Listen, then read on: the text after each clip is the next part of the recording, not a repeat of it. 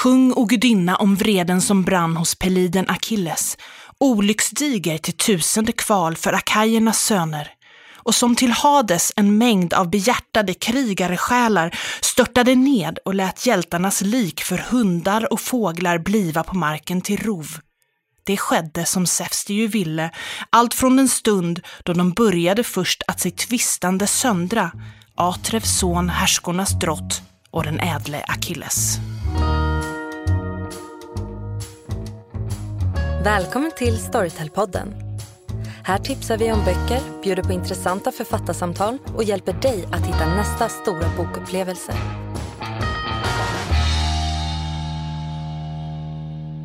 Hej och välkomna till Storytel-podden.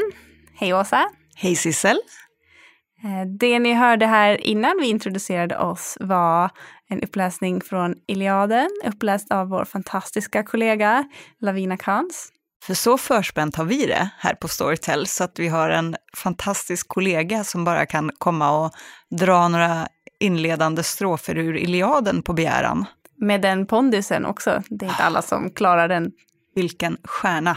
Mm -hmm. eh, och varför fick hon göra det nu då? Jo, för att illustrera eh, det här avsnittets tema, som är min personliga favoritkänsla, vrede. Precis, det, var en, det är en rätt rejäl inledning och satte tonen ganska bra.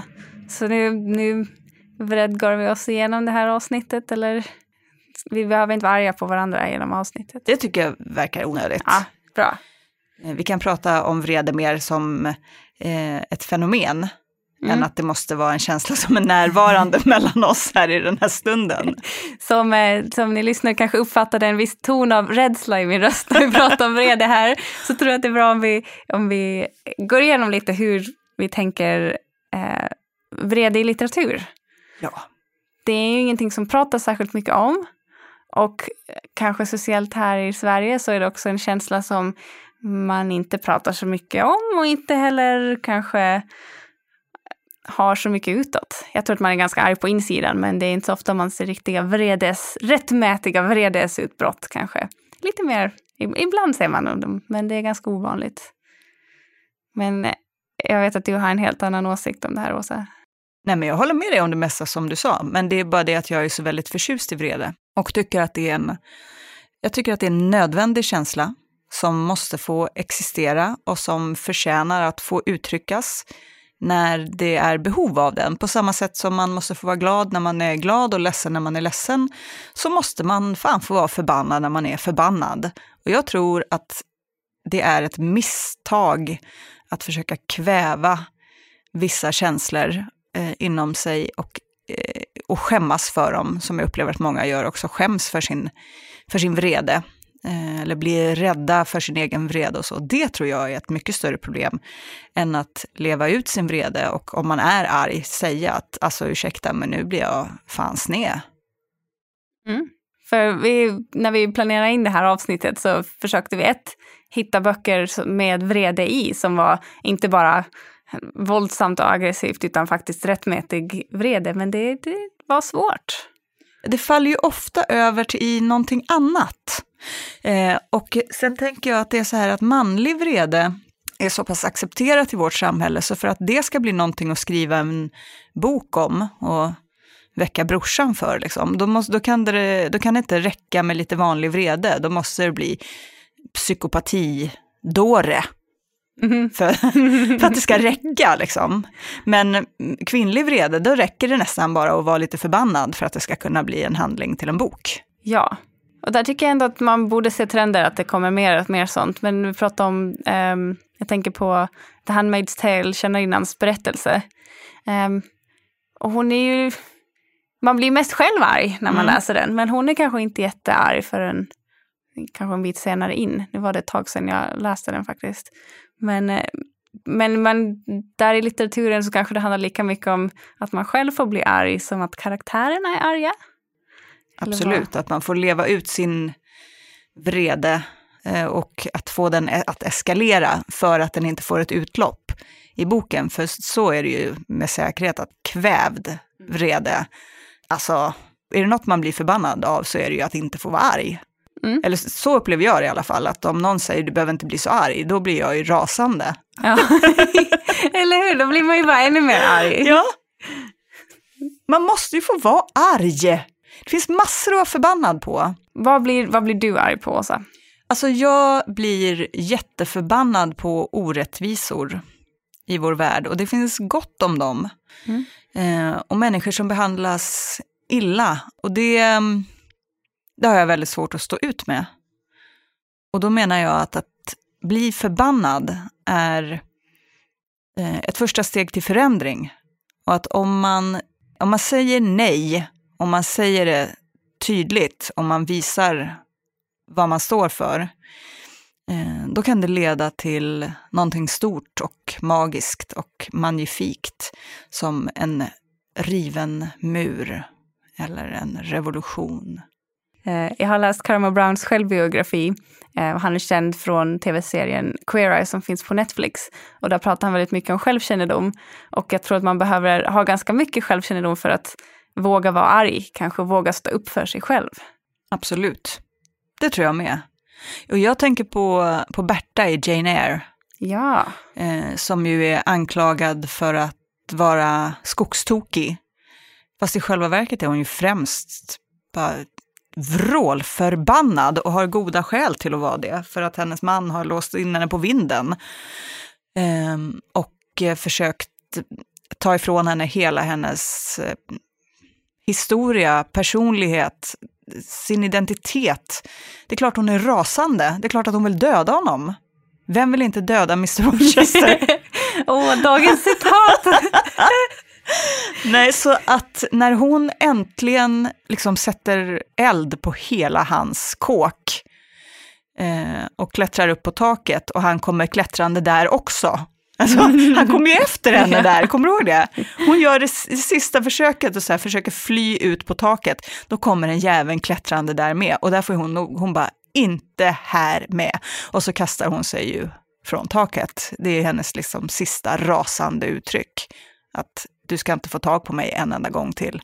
Det är ett väldigt tragiskt slut för Berta, men hennes vrede, gud vad man känner den alltså. Jag tycker den har fått, hennes karaktär har fått en så bra evolution och följt med tiden från att kommit, liksom, när boken kom ut.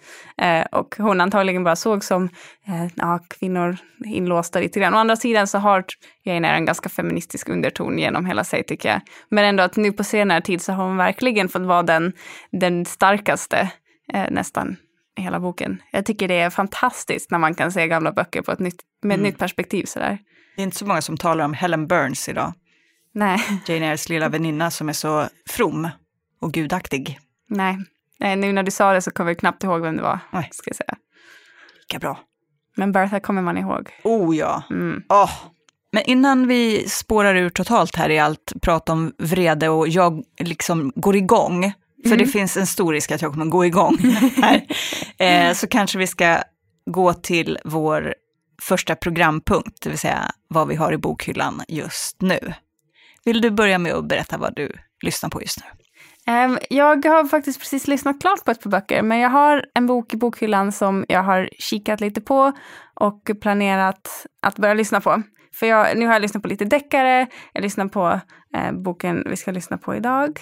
Eh, och nu vill jag ha en riktig feelgood för det börjar bli vår ute och man vill bara drömma sig bort. Så jag tänkte lyssna på familjereceptet av Veronica Henry, inläst av Kerstin Andersson.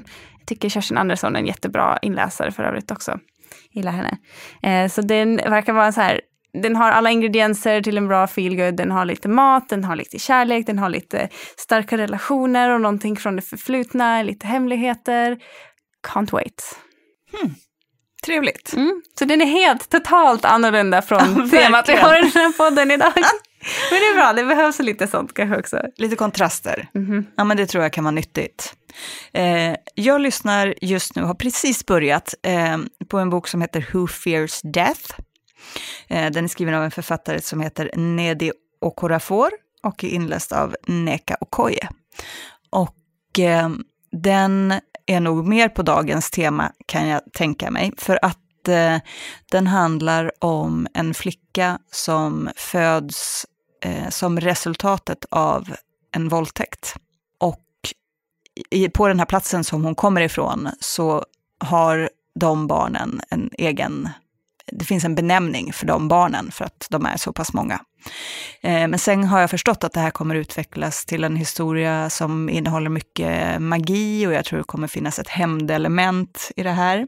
Så att jag ser fram emot att få läsa mer. Den här författaren har varit väldigt omtalad och skrivit många moderna fantasyberättelser med liksom lite intressant twist och afrikansk mytologi och sådär. Så att det, ja, det ska bli kul, jag får berätta mer när jag kommer längre. Ja, det låter jättespännande. Och jag tycker det är lite uppfriskande att läsa fantasyböcker som inte är så västerländska. Så jag eh, ser fram emot att höra vad du tycker om den här så kan jag haka på sen. Kanske läsa den också. Så gör vi. Mm. Okej, ska vi gå vidare nu då med vreden? Får jag säga en, en grej jag har tänkt på om vrede? Ja. Vi pratade ju om förut om att ja, men finns det så mycket böcker som handlar om vrede kort och gott och jag har tänkt mycket på det. Och så tänker jag att det verkar som att det är okej i litteraturen med arga flickor. Det är något gulligt med arga flickor. Mm. Eller så flickor som gör motstånd. Ann på Grönkulla, åh vad gulligt det är att hon är så himla förbannad eh, på den där killen som jag till och med glömt vad han heter. Gilbert. Ja, Gilbert. Och gud, det, det bara skär, glittrar i ögonen på dig Sissel. du är ju kär i Gilbert. Nej, Gilbert var tråkig, men hon hade en annan serie. Det var inte så Emily. det såg ut. Men ska vi inte prata om vrede i det här avsnittet? jo, vi ska prata om vrede. Okej, så här då. Det verkar som att vrede är hos, okej hos flickor i litteraturen. Ann på Grönkulla får vara arg på Gilbert i eh, hela sitt unga liv faktiskt. Och det bara beskrivs som någonting gulligt. Det enda fel han gjorde, om jag minns rätt, är att han sa något så här, nu det brinner eller någonting om att hon är rödhårig. Och sen hatar hon honom passionerat. Du kommer ihåg förvånansvärt mycket med tanke på Ja, att du inte är så eh, förtjust i boken. Jag läste om den som vuxen. Ja, det kan vara farligt. Ja. Ja. Eh, så det är ju fint att hon är arg och det är fint när Pippi Långstrump är arg. Eh, och sen börjar liksom, börjar jag se ett mönster av en glidande övergång när de, de här flickorna börjar bli äldre. Som Katniss Everdeen i Hungerspelen. Hon får ju vara förbannad i början. Hon får ju vara jättearg och liksom revolutionsledare och allt det där, stå på barrikaderna och uh, driva stenhård förändring politisk liksom. Men sen, när allt är sagt och gjort, revolutionen är över, major spoiler, om du, finns, finns det en person kvar som inte känner till de här böckerna och filmerna nu, så ja, håll för öronen då. För så här slutar det allra sista, att då sitter Katniss Everdeen där och är tvåbarnsmor och eh, är lycklig i bomullsklänning och dansar med sina barn liksom på massgravar av människor som har slaktats under revolutionen. Gud vad brutalt det låter. Men det är ju så! Det är så bisarrt. Eh, och den andra revolutionsledaren, Gale, honom gör de ju till politiker och sätter på liksom slips och skjorta. Och då är de inte, de får inte vara arga längre. Det är slut på vreden, det ska bara vara rart. Men vad blir det sen? Jag tänker, vrede är ändå en ganska, den flammar upp. Och vad händer sen? Ja, men det är väl just det då som händer i hungerspelen, att sen eh, behövs inte vreden längre för att samhället har eh, styrts upp och blivit demokratiskt och styrs inte längre av en galen diktator som eh, sysslar med folkmord på fritiden. Mm. Så att det är väl det de försöker visa. Ja, nu Men- alla det bra. De tar ju ur henne all umf.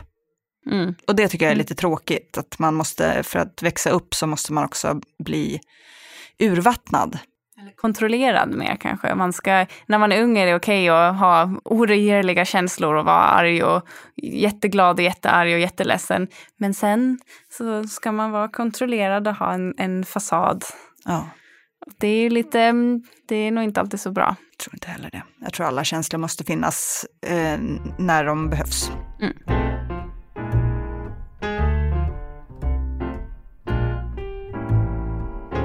Sissel, jag vet att du har läst Det osynliga barnet till den här gången av Tove Jansson. Kan vi inte prata lite om den nu? Ja, jättegärna. För jag är ju ett stort Mumin-fan. Jag läste böckerna när jag var liten. De har alltid påmint mig ganska mycket om där jag växte upp och det är rätt trevligt tycker jag. Det är så här, den eviga sommaren på något sätt. Nu pratar vi inte om böckerna som handlar om höst och vinter. Men det osynliga barnet i alla fall. Ehm, det är en, novellsamling egentligen, men jag kommer, vi kommer prata om själva det osynliga barnet-delen av boken. Ehm, som handlar om att Totiki kommer till Muminfamiljen en kväll och hon har med sig ett barn som har blivit osynligt för att hon har bott hos en släkting som eh, har behandlat henne dåligt. Och det är inte det att den här kvinnan har varit arg på det osynliga barnet, utan hon har varit iskall och sarkastisk istället. Eh, och de säger till och med i boken att hade hon varit arg då hade det ändå varit bra, men nu har hon bara varit kall. Och det är det värsta man kan vara. Eh, och så då eh, tar de barnet till Muminfamiljen med hopp om förbättring. Och Muminmamman som alltid hittar råd på allting, hon hittar något gammalt recept på hur man kan bota folk som är lite svaga i konturerna tror jag det var till och med. Eh, så hon kokar ihop det här och sakta men säkert så börjar hon komma tillbaka lite grann. Men, men fortfarande så kan man inte se hennes ansikte. Men man kan se hennes händer och fötter och så. Och det där, nu kommer jag ju spoila hela den här novellen, men den är ju värd att läsa och lyssna på ändå. För ett, det är Tove Jansson som läser in den och det är underbart. Och två, språket går inte att ersätta i en sammanfattning som man berättar så här heller.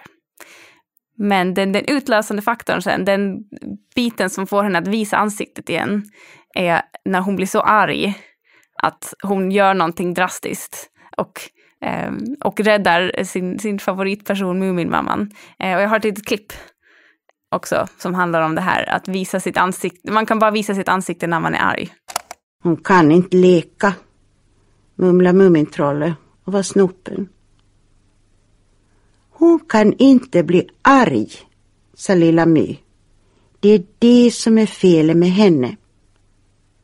Hör du, fortsatte My och gick tätt in på Ninni och tittade hotfullt på henne. Du får aldrig ett eget ansikte förrän du lär dig att slåss. Tro mig bara.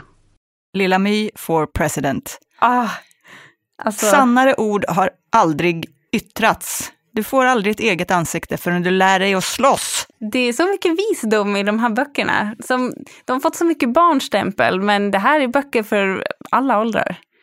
Den är jättebra och superkort. Jag rekommenderar alla att lyssna på den. Det är en bra pepp i vardagen tror jag och komma ihåg hur viktigt det är att vara arg och visa sina känslor, för hur ska man annars veta vem man är? Lilla My har ju rätt. Ja, kanske slåss är väl kanske lite... Hon brukar ju våld i alla fall i slutet. Ja, det är sant. Jag vill inte uppmuntra folk till att använda våld, men att vara lite arga är helt okej, okay, mm. tycker jag. Tycker de också. Och hon blir ju arg därför att hon tycker att en person ska ge sig på en annan person som är svagare. Mm och så ska hon skydda den personen. Mm. Så det är ju, hennes våld är ju ett uttryck för solidaritet. Ja, och, eh, och för makt, för sen i slutet så kan hon ju också skratta åt olyckan som händer, som hon åstadkommer. Att hon får i alla fall självförtroendet att veta vad hon tycker är rätt och vad som är fel.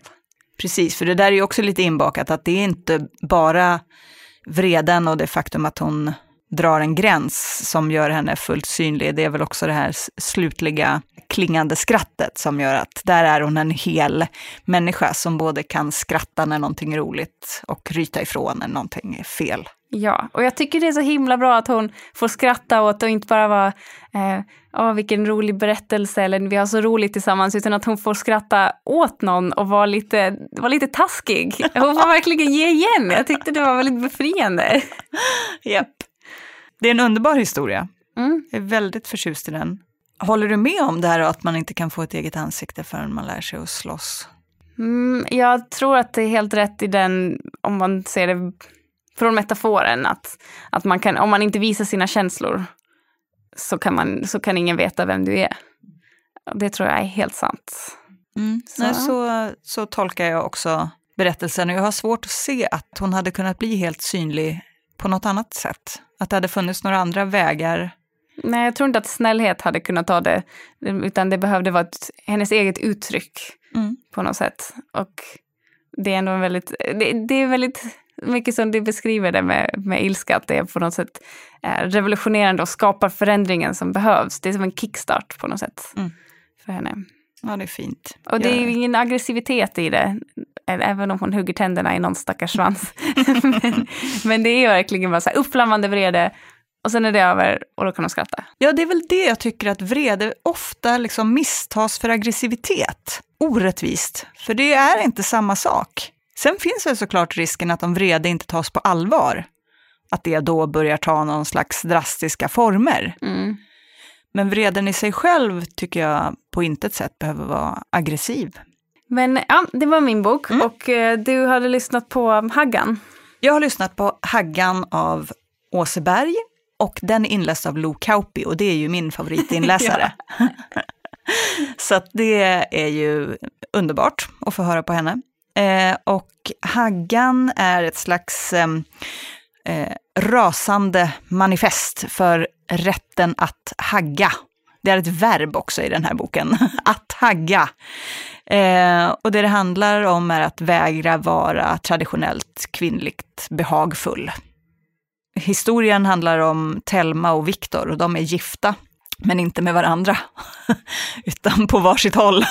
Och, eh, men inleder en relation och eh, ja, på sätt och vis lovar varandra att de ska gå ifrån sina respektive.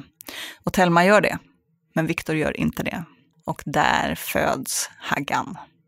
Eh, och hon är, hon är rasande. Eh, jag har också ett litet klipp. Vill du höra? Ja. Det var inte jag som satte agendan för underordning och maktspel. Ni kan stoppa upp er dolda agenda någonstans. Er slippriga utvecklingsskala, er tillväxt, er porrindustri och utlösning och raffinerade matlagning inklusive den där påhittade snobbdrogen umami. Era äckliga pyramidspel och kedjebrev med något slags raw food, surdegsgegga eller om det var gästsvamp från 1800-talet som man måste mata för att inte drabbas av social utslagning. Nej, visst fan, det heter ju utanförskap nu. Bara en massa jidder. Det är faktiskt inte min värld. Ni kan stoppa upp den här jävla gästsvampen. OS också. Ert sportintresse. Tävlingen. Jag gillar i och för sig doping. Biohacking kroppsbyggarnas avancerade program av ryssfemmor och mer subtila högteknologiska preparat. Men eurotrafficking-bordeller i kulverterna? Nej. Personer som springer jättefort utan anledning? Nej. Sponsrad bergsbestigning? Nej. Zlatan? Fet nej. Jag skiter i vad Zlatan gör med en rund boll utan hjärna. Ingen känner Haggan. Alltså, det var väldigt, väldigt bra. Hon är jättearg. Nu, nu hörde inte ni det här, men jag och Åsa har suttit och fnittrat oss igenom halva klippet. Hon är jättearg. Alltså hon är så förbannad. Och hon är förbannad på så många grejer. Ja. Och det är högt och lågt. Det är tvära kast. Det är allt från OS till surdeg, Zlatan och eh, umami. Ja, och gästsvampar från 1800-talet. Jag måste säga att en anledning att jag skrattar är också för att jag känner igen mig. Jag är också förbannad på många av de där sakerna. Folk som springer jättefort utan anledning. Men... Nej, sa hon inte någonstans också, men jag gillar doping? Jo, jo. ja. Så att jag kan verkligen, jag uppskattar verkligen det måttet av vred i den här boken, för att det är så, det är ju taget till sin spets naturligtvis, alltså annars blir det inte mycket till bok. Ja, men det- Och det här var verkligen vrede, till skillnad från raseri Mm. också. Och det var den här, eh, nämner en sak, nej. Och så nämner nästa sak, nej. Och den här, upp, den här kalla uppradningen, det blir så träffsäkert. Ja, det, det är ju enormt välskrivet naturligtvis. Och det som är mm, balt ballt tycker jag är balansen mellan eh, den här vreden, men sen finns det också ett, en form av systerskap därför att det, det är ett konstant erkännande av de kvinnor som har gått före. Eh, så att eh, bara när det kommer till författare och böcker så eh, nämns ju Kerstin Thorvall eh, och Det mest förbjudna naturligtvis, som en person som har vägrat vara den kvinna som vi förväntas vara. Liksom. Också Maja Lundgren som skrev Myggor och tigrar som det blev ett jävla halabaloo om när den kom ut. Och Karina Rydberg och den högsta kasten, som också var det som det snackades om nere på byn, när den gavs ut tidigt 00-tal, om jag minns rätt. Eh, så att eh, hon återkommer till dem ofta på ett väldigt klädsamt eh, vis. Så att, eh, det är en liten, eh, det är en liten kurs samtidigt. Mm. Jag, jag tror att det är bra att, att man, speciellt när det handlar om en väldigt tydlig kvinnlig vrede, att man på något sätt håller varandra om ryggen. Eh, som arga kvinnor genom historien. Mm. Det blir mycket kraftfullare då också. Yes. Hon nämner ju också eh, Glenn Close eh, rollkaraktär i Farlig förbindelse. Alla mäns största skräck, liksom, den galna kaninkokerskan. eh, hon har ju också sina skäl att vara rasande. Det vet ni som har sett filmen. Men eh, även där finns ju liksom en solidaritet då mellan Haggan och, och Glenn Close. Inte Glenn Close som person, utan hennes rollkaraktär i filmen.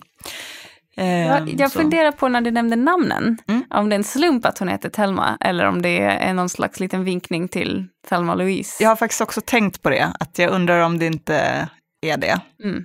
Ja, speciellt med det här lämna sin man och, och hela det. Ja, Mm. det är fint. Mm. Ytterligare en underbar popkulturell företeelse, Ja. Thelma Louise. Eh, nej men så jag, eh, jag har läst den och eh, jag gillar den. Bra. Jag är nöjd med mitt val. Ja. Känner- du rättmätig eh, vrede? Jag känner att det fanns rättmätig vrede i boken och att jag kunde identifiera mig med den och förstod var vreden kom ifrån och tyckte att den var eh, ja, Ja. befogad. Ja, men jag tror, man, vill, man vill ju känna att vreden är befogad när man har lyssnat eller läst klart en bok. Man vill inte sitta där och känna bara, gud det här var jättefånigt, de blev arga över ingenting. Mm. Man vill ju kunna hålla med. Precis. Ja, men och det gör jag. Ja. Jag backar, backa Haggan. Hashtag backa Haggan. Ja. Je suis Haggan. Och är det nu vi ska slänga in att äh, håller ni inte med oss eller håller ni verkligen med oss så kom ihåg att mejla in till Storytelpodden at storytel.se.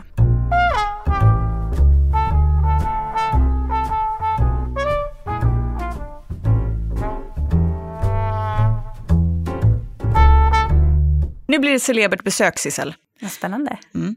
Johanna Frid, som har skrivit boken Nora eller Brinn Oslo Brinn, genititel, Mhm. eh, har ju varit här och snackat med oss. Ja, om vrede, om sin bok och ja, det är en jättespännande diskussion med henne. Här kommer den. Vi har Johanna Frid här, välkommen. Eh, och du har skrivit en bok som heter eh, Nora eller Brinn Oslo Brinn som finns inläst som ljudbok hos oss och du har läst in den själv till och med. Mm, det stämmer. Eh, har du lust att berätta lite om vad boken handlar om för våra lyssnare? Eh, den handlar om Johanna som är ihop med danska Emil. Och en dag så ser hon att Emil har kontakt med sitt ex Nora från Oslo. Och det sätter igång en väldigt stark eh, spiral av svartsjuka hos Johanna. Precis, och det är därför vi har bjudit in dig här idag också för att svartsjuka och vrede ligger ändå väldigt nära varandra så det blir perfekt för det här avsnittets tema. Yes. Jag är ju ett stort fan av vrede. Jag gillar känslan vrede. Eh, Jag gillar att läsa om vrede. Ehm, Det jag inte gillar är att vrede så ofta beskrivs som en destruktiv känsla. Skulle du säga att vreden hos Johanna i din bok är destruktiv? Det beror på vad man menar med destruktiv. Alltså jag håller med dig. Jag tycker att, att ilska har ett, ett onödigt dåligt rykte. För jag tänker att det finns känslor som är så mycket mer destruktiva. Som skam. Eller skuld. Där till exempel skammen blir ju liksom helt ordlös och låst. Och liksom bara, där man bara försvinner in i sig själv. Medan vreden kan ju liksom leda någon vart. Den kan ju sätta igång saker. Skapa andra känslor. Och skapa nödvändig förändring medan skam ju bara, alltså som du säger, leder till att man krymper. Mm. Men, men eh, håller du med om att Johanna är förbannad? Utöver att hon är ja. svartsjuk? Ja, men det gör jag. Ja, det kanske är en av, av tonerna i berättelsen. Att det liksom finns en, en ilska någonstans i bakgrunden som liksom skruvas upp och skruvas ner lite under berättelsen. Och också en vrede, kanske, eller inte en vrede, men definitivt en avundsjuka och en svartsjuka från svenskar gentemot norrmän i stort, som blir så tacksam att använda sig av. Ja, det är ganska lätt att bli förbannad på Norge som svensk, tänker jag. Jag tänker också det, men berätta mer, vad, vad är det som vad är det med norrmännen som retar vad är oss? det med dem? De är så perfekta. De, de åker skidor, de har mycket pengar. Ehm, ja, det är väl de två sakerna.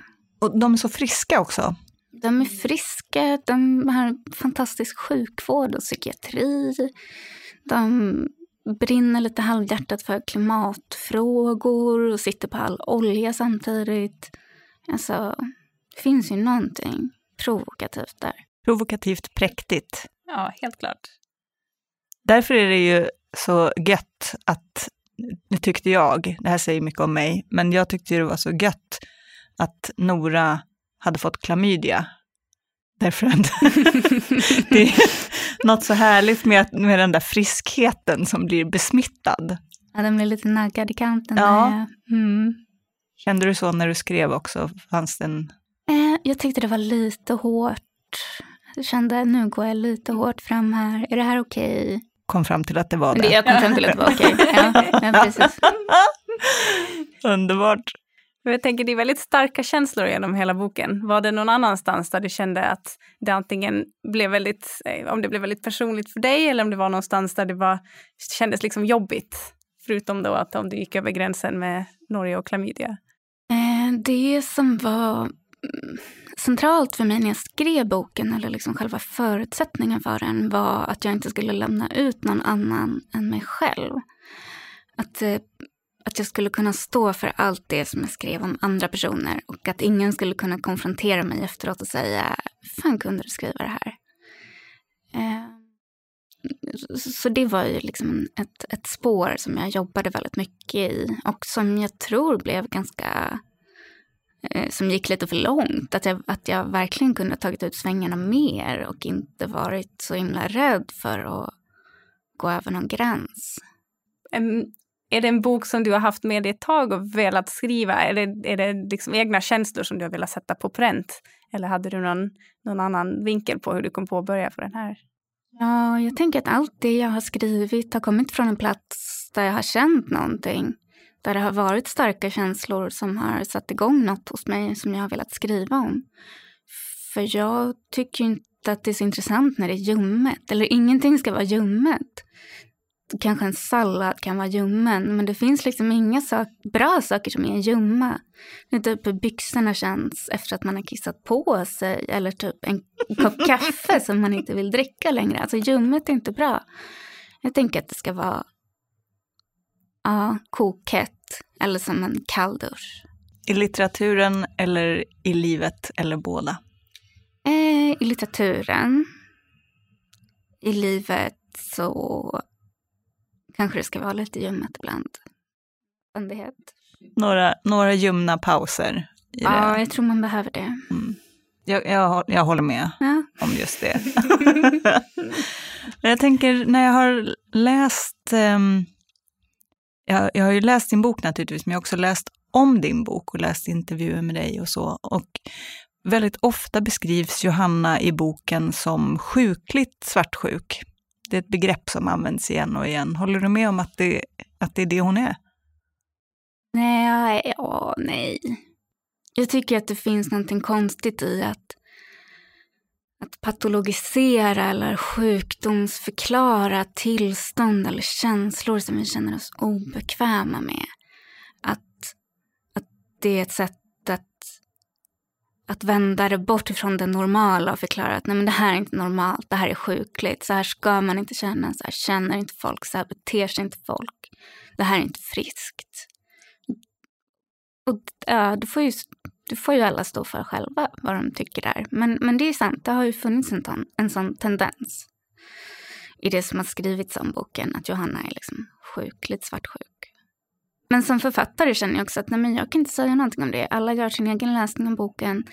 Det är inte upp till mig att bedöma. Men sen kan man ju se tendenser och strömningar i det där som blir ganska ögonfallande, som det du säger. Jag tycker att hennes reaktion är ganska rimliga utifrån det bemötande hon får. Och jag tänker om man säger att hon är sjukligt svartsjuk så tar det på något sätt ansvaret från de andra personerna som figurerar i boken och hur de väljer att reagera på hennes känslor. Eh, jag tänker att om hon är sjuk så ja, men då kanske Emil också måste vara det. Ja, men det är intressant. Det har jag inte hört någon säga. eh, men jag har fått lite blandade reaktioner på, på Emil, liksom, om han är, hur han, ja, hur han reagerar. Är han för snäll? Är han för mjäkig? Eh, är han för passiv? Varför gör han inte bara slut med Johanna? Hur kan han stå ut med henne, den där sjuka häxan? Så det har också varit lite blandat där. Han frågar ju henne om hon är bang. Mm. Men jag tänker att Eller? han är ganska bang.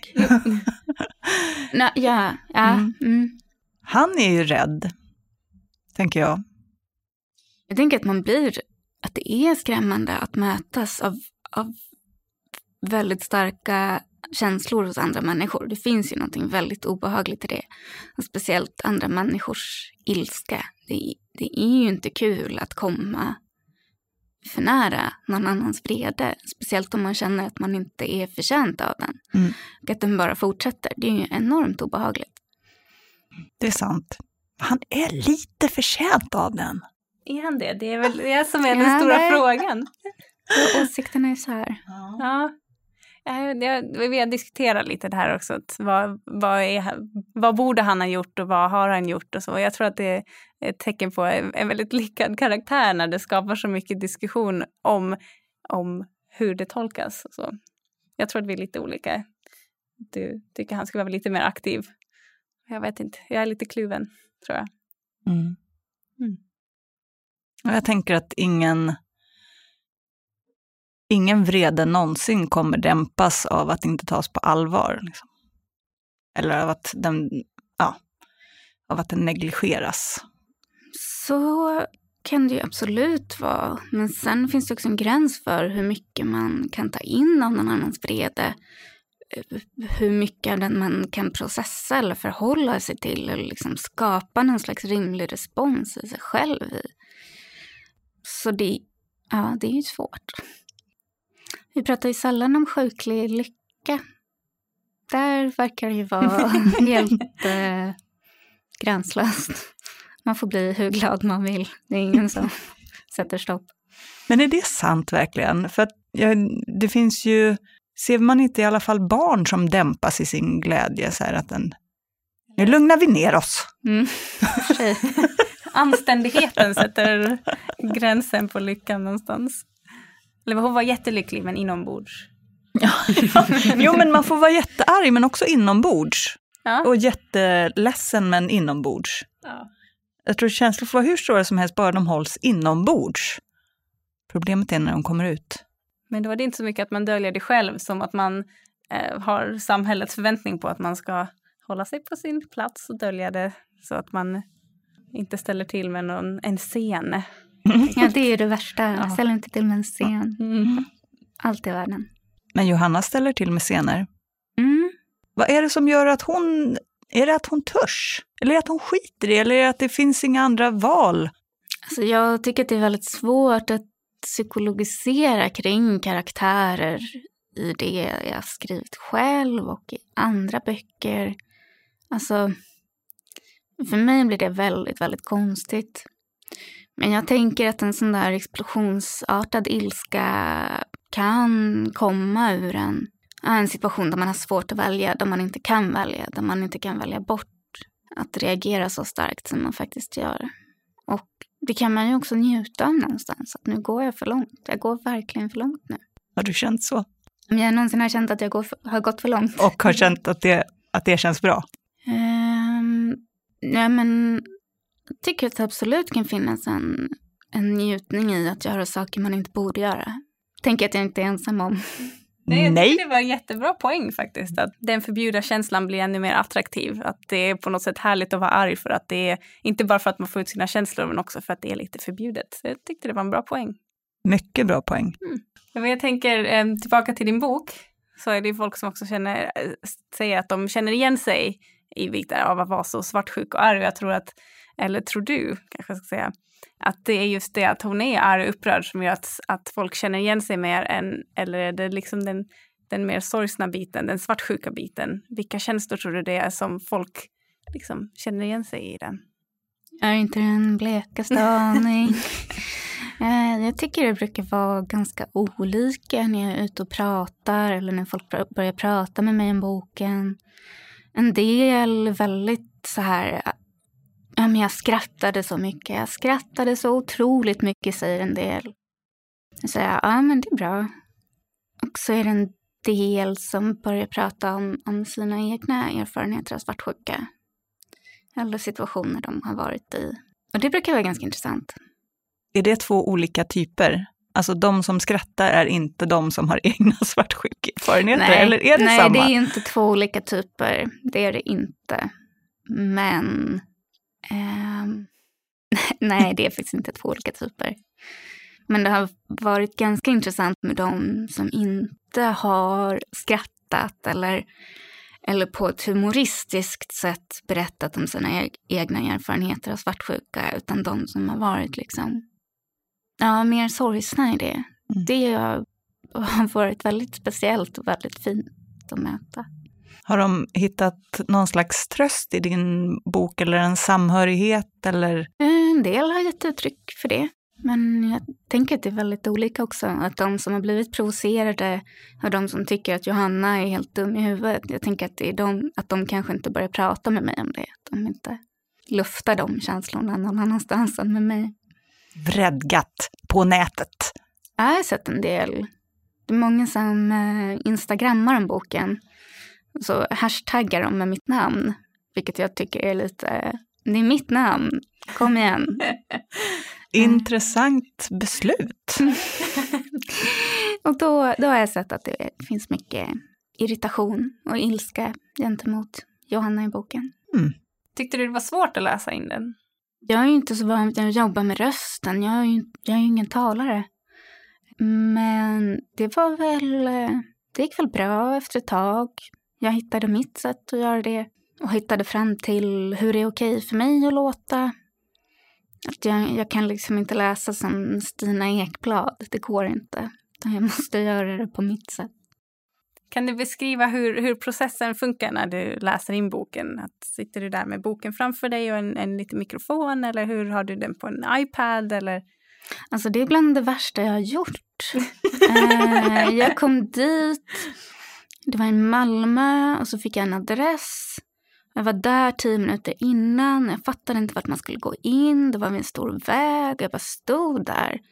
Försökte ringa någon, försökte kolla mina mejl. Så laddade min telefon ur, så skulle jag gå och ladda den på ett fik. Och så till slut så får jag tag någon, på någon och så står det en norrman där en halvtimme senare och bara, ja, du skulle ha varit här för en halvtimme sedan. Och jag bara, jag, jag, var här för en halvtimme sedan. Han bara, nåja, ja, ja. Så var det en studio, och så fick jag, det var liksom som en garderob och så sa han, ja men du sätter dig här inne så trycker du på den röda knappen när du ska läsa in. Och jag bara, jag har aldrig gjort det här förut. Ska, skojar du med mig? Jag, jag, jag kan inte, jag kan inte, jag kan, kan liksom inte. Han bara, nej men du fixar det där. Ehm, ja, det var fruktansvärt. Det låter lite dramatiskt. Men det blev bra i slutändan ändå. Jag lyssnade på den så jag tyckte det var en väldigt bra inläsning. Tack så mycket. Det är så roligt att det var också en norrman. Vi, det var ganska kul faktiskt. Eh, och han hade lite invändningar mot min norska och mitt norska uttal. Och vid något tillfälle så bara hör jag hur han börjar garva liksom. Ute vid sitt skrivbord. Och bara, vad är det du säger? Vad är det du läser egentligen? Eh, så ja, det var, det, var ett, det var ett extra plus i kanten att han var, att han var norrman. det kanske gav dig det du behövde för din porträttering sen. Mm. Det är med flit som du är den här norskan. Ja men precis, jag bara, nej men jag gör inga anspråk på att kunna tala eller läsa norska. Det där, det, det gör jag verkligen inte. Har du några boktips med dig till oss? Ja, jag är ganska nöjd med dem. Jag har eh, kategoriserat dem som brett, smalare och smalt. Så mitt breda boktips är en roman som heter Vit oleander av Janet Fitch eh, som blev en sån Oprahs bokklubbsbok år 2000, eller 99. Eh, som handlar om en ung tjej som eh, lever med sin mamma och hennes mamma är en jättesexig halvnorsk eh, poet. De bor i Los Angeles och den här mamman träffar jättemycket killar och till slut mördar hon en som hon dejtar. Och den här tjejen hamnar i liksom fostersystemet i USA. Och hon är väldigt, väldigt förbannad. Och den här mamman är väldigt aggressiv och kraftfull. Jag tycker det är en väldigt stark berättelse om ilska och att vara en ung, arg kvinna. Eh, Sen har vi smalare. lite smalare så tänkte jag på Eileen av Otasha Morsfegh. Som också handlar om en ung kvinna som är arg. Men hon, eh, hon är lite äldre. Hon bor med sin svårt alkoholiserade pappa som är en före detta polis. De bor i ett snuskigt, smutsigt helvete tillsammans. Och den här unga tjejen, Eileen, hon jobbar på ett fängelse för barn. Och hon hatar sin pappa, hon hatar sitt jobb och hon hatar sitt liv. Den är fruktansvärt rolig. eh, och smalast så tänkte jag på diktsamlingen Hon är arg av danska Maja-Li Langvad. Som, eh, ja, titeln förklarar ganska mycket. Den ja, handlar också om en ung kvinna som är arg.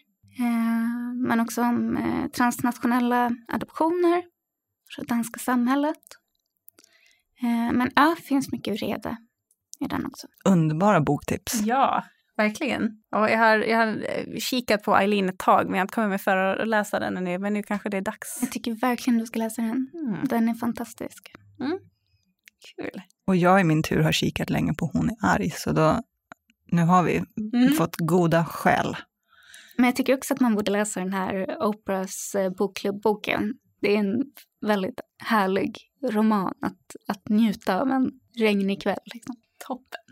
Tror du att ett bra sätt att få utlopp för sin vrede, om jag nu har talat om eh, dra linjer och stå på barrikader och riva murar och så, men om man är förbannad, man kan få ut också genom att skriva en arg bok. Det tycker jag är det allra bästa. Det rekommenderar jag alla. Är du förbannad, skriv en bok om det. Ja, gör det! ja, gör det. Ja, Gör det. Man ångrar inte. Gör det nu. Ja. Då så. Då kanske vi ska be att få tacka så mycket för din, eh, att du ville komma och vara med i Storytel-podden, Johanna. Det var jätteroligt att få prata med dig. Tack. Tack själva.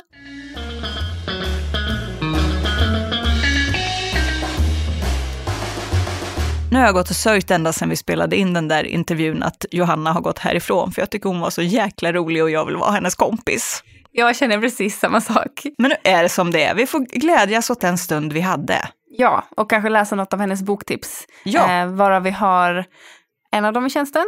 Hon är arg, Så den kan ni gå in och lyssna på om ni vill ha, lyssna på ett av hennes tips. eller så lyssnar ni på månadens smash hit.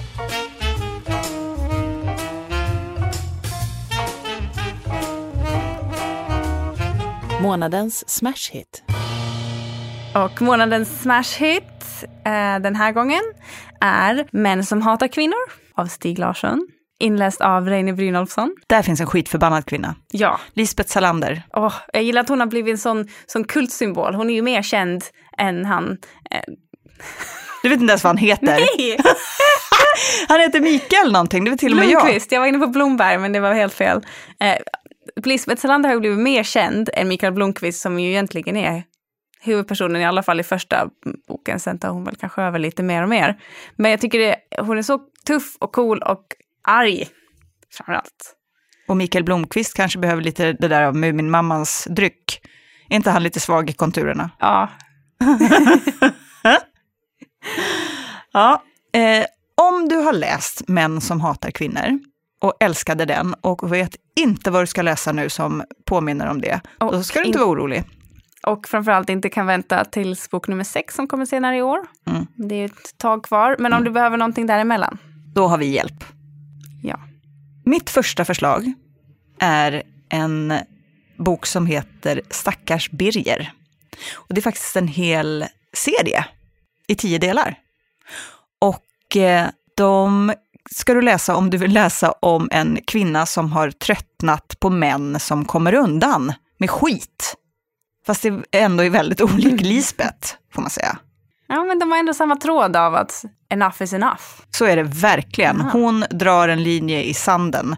Och det är Martina Montelius som har skrivit den här eh, boken. Och det är också hon som läser in den och det gör hon lysande. Man, ja, man skrattar ju så att man eh, ligger och rullar på backen. Typ. Den, är, äh, den är otroligt bra. Stackars Birger, lyssna nu.